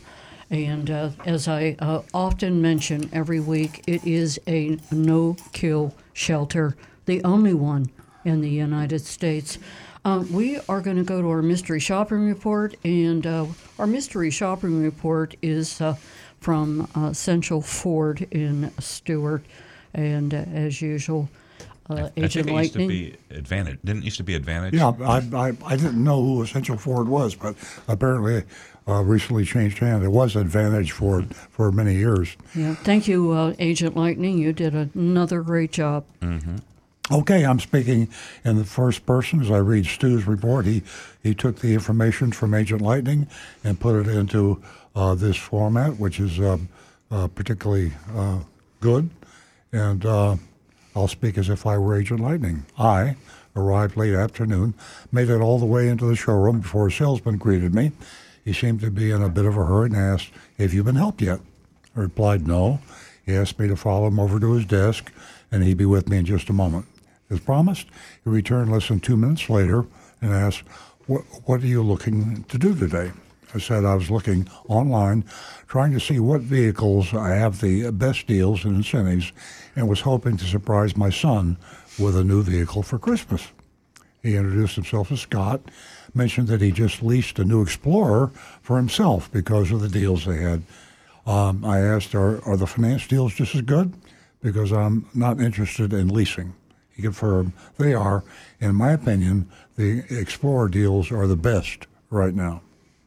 Scott suggested we go outside, look at the different models to see which one I like the best. After going to, uh, over all of them, I decided on a new 2023 Explorer XLT in red. And of course, that's a one-year-old car, and uh, remember that, folks. Time flies. In a week, it's gonna be- We're in gonna- calendar year tw- 223 now, but uh, the 223 Right. Explorer was Right out. now, it's zero years old. In one week, it'll be a year. The MSRP uh, was forty-four thousand two hundred eighty dollars, which would indicate that it was on the window, which is unusual. Uh, there was no addendum. That's good news that I could see. I casually searched for the same vehicle on Essential Ford's website and saw they were offering it for sale for forty-one thousand four eighty-eight. Hmm, that sure sounds good, doesn't it? Um, salesman offered for me to take it on a spin, so we went on a short test drive. When we returned, I let him know I was very interested in seeing his special pricing, which he mentioned earlier. So we went back inside. Scott gathered some information and headed off to speak with the sales manager. The games begin, you know, the back and forth, the way of buying a car we've been doing for 100 years now. A few minutes later, he returned with a sales worksheet. His top line market value selling price was MSRP $44,280. He added etch uh, for $199. That's the glass etch they put on there too as a theft deterrent. Uh, Resistol for $399. That sounds like a paint protection. $1,595 for an essential package. Only God knows what that is, It but it's essential. and an eight ninety nine doc fee. These are all junk fees, folks. The real price, the real price, maybe, was forty forty seven thousand three hundred seventy two dollars, three thousand ninety two dollars over MSRP. I frowned, and said, "I thought you said you had some great deals going on." he, he not only said he did, but he also said he just bought one because of the great deals himself. So, uh, does he speak with fork and tongue? I don't know. Maybe.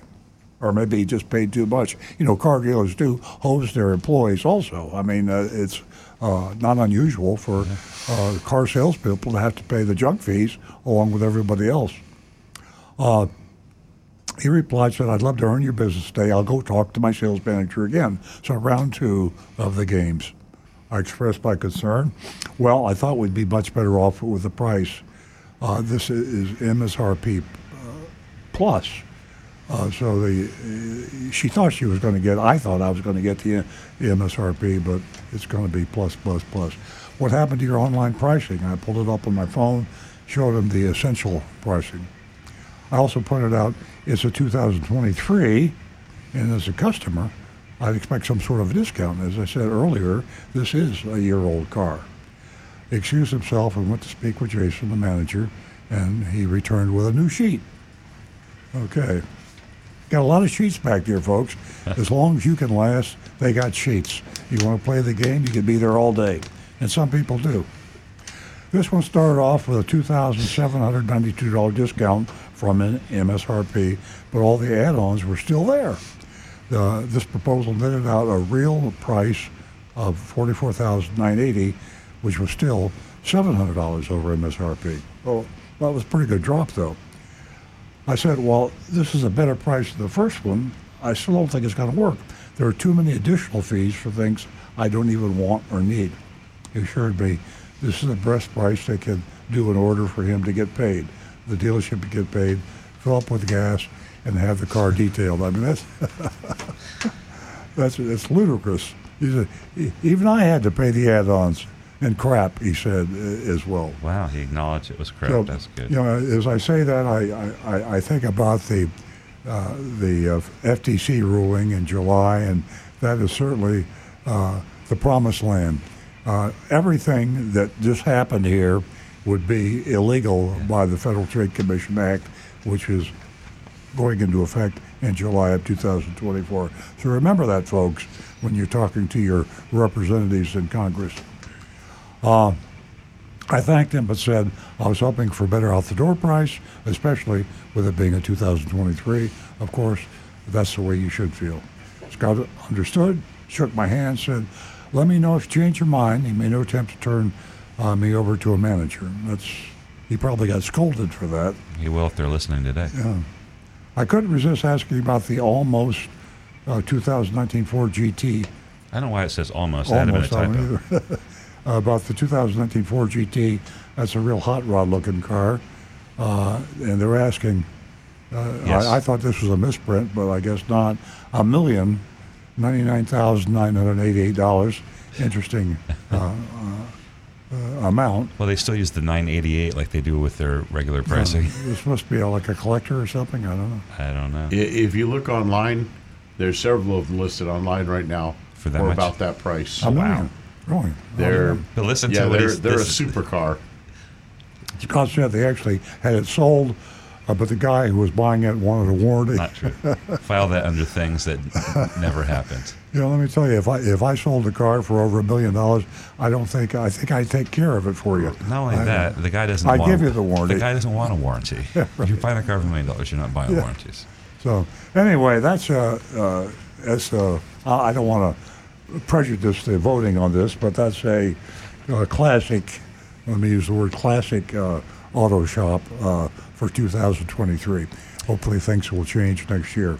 Uh, you That's- vote. Please vote on that on the curve, uh, knowing there's no A's out there unless they're one out of a million, and we don't flunk people too easily either. We kind of steer toward the middle of the spectrum. So if it's an average car dealer, which is not a compliment, by the way, uh, but if it's an average car dealer, then you give them a C. So please vote, and uh, you can vote us. You can put, do your votes at 772 497 6530 or at Earl Cars forward slash, uh, I'm sorry, uh, facebook.com forward slash rolling cars or youtube.com forward slash rolling cars. Uh, your votes will be counted. We'll announce them on the air. Here they come. We have from Roadrunner, beep beep, um, a C for Sweetie. He says, "Have a safe and happy holiday." Beep beep. Oh, thanks, Roadrunner. Um, from Jonathan in Palm Coast, Merry Christmas to all the wonderful people at Earl Stewart Toyota, well, at Earl and Cars. Uh, too many sheets, too many add-ons, all the crap. Uh, will this dealership? Well, this dealership gets a C, which is like we said is not a compliment. Um, Bob gives him a C for classic crap from Essential, and uh, I'm, I'm in their neighborhood. I'm leaning towards the C, but I'm going for a C minus. Um, I don't like the justifications with that's how I get paid. That's how we keep the lights on, and um, they had add-ons without an addendum. Um, so that was a surprise at the desk. Um, Agent Lightning should have been the afforded the the opportunity to turn around, get in her car, and leave if she saw an addendum on the lot. Instead, she was lured in.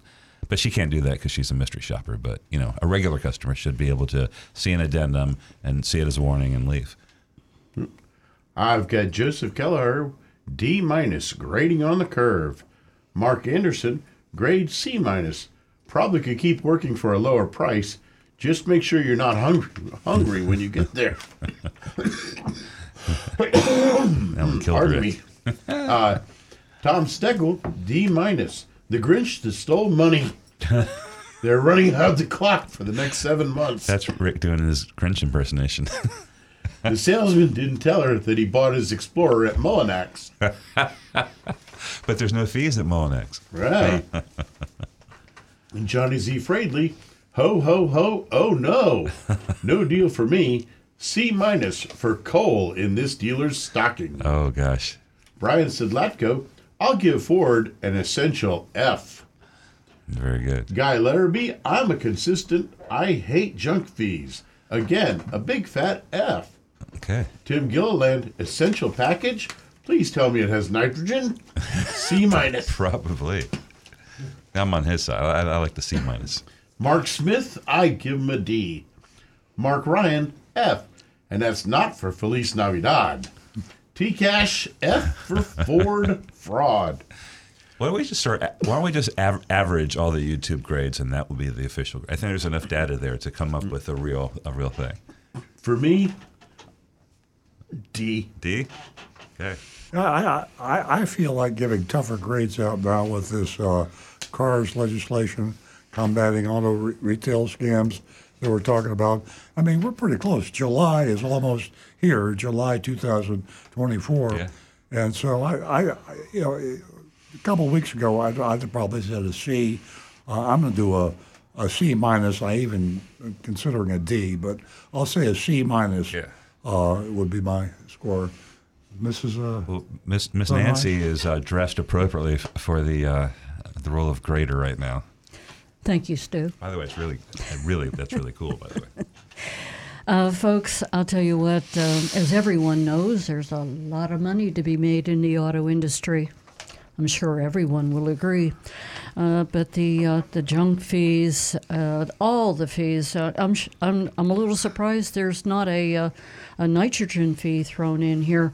Uh, but what was m- more disgusting is the fact that quote unquote even I had to pay for the add-ons and crap as well, and for that they deserve an F. That's very true because we, uh, at, at our dealership, we sell cars to other salespeople from other dealerships because the other dealerships charge their own employees, salespeople, uh, junk fees. So uh, they buy a car from us because we will give them the uh, car at our, you know, out the door price without the junk fees. Well, he, Uh, could, he could have been lying about that. Huh? He could have been lying about Yeah, it. it could be. They might have a great employee So, uh, you know, I, I, we haven't got any time, but one thing I did want to talk about quickly was I think maybe the theme of the show as we go forth into 2024 should be to f- call out politicians and find out whose side you're on. Do you support the CARS, the the uh, combating auto retail scam FTC rules or not? And uh, we'll, we'll start taking the legislating people from each state. We'll keep a record, maybe put it on our website, and to, and keep count. So you folks listening, we'll be talking to you as we approach July 2024 to who your uh, representatives in Congress uh, are supporting. Are they going with the Federal Trade Commission or are you going with the National Automobile Dealers Association? So our website uh, will come up with something on that. Yeah. We could send a uh, like they do to candidates, um, just a position uh, letter, uh, questionnaire. Exactly. Great idea. Okay, folks. Uh, well, Rick, did you have something real quick? No, No. we're we're caught up and good. Okay, great. Um, uh, folks, uh, thanks for joining us as you do every week. Uh, we'll be right back here next week at 8 a.m. Have a wonderful weekend and uh, happy holidays to everyone. Thank you.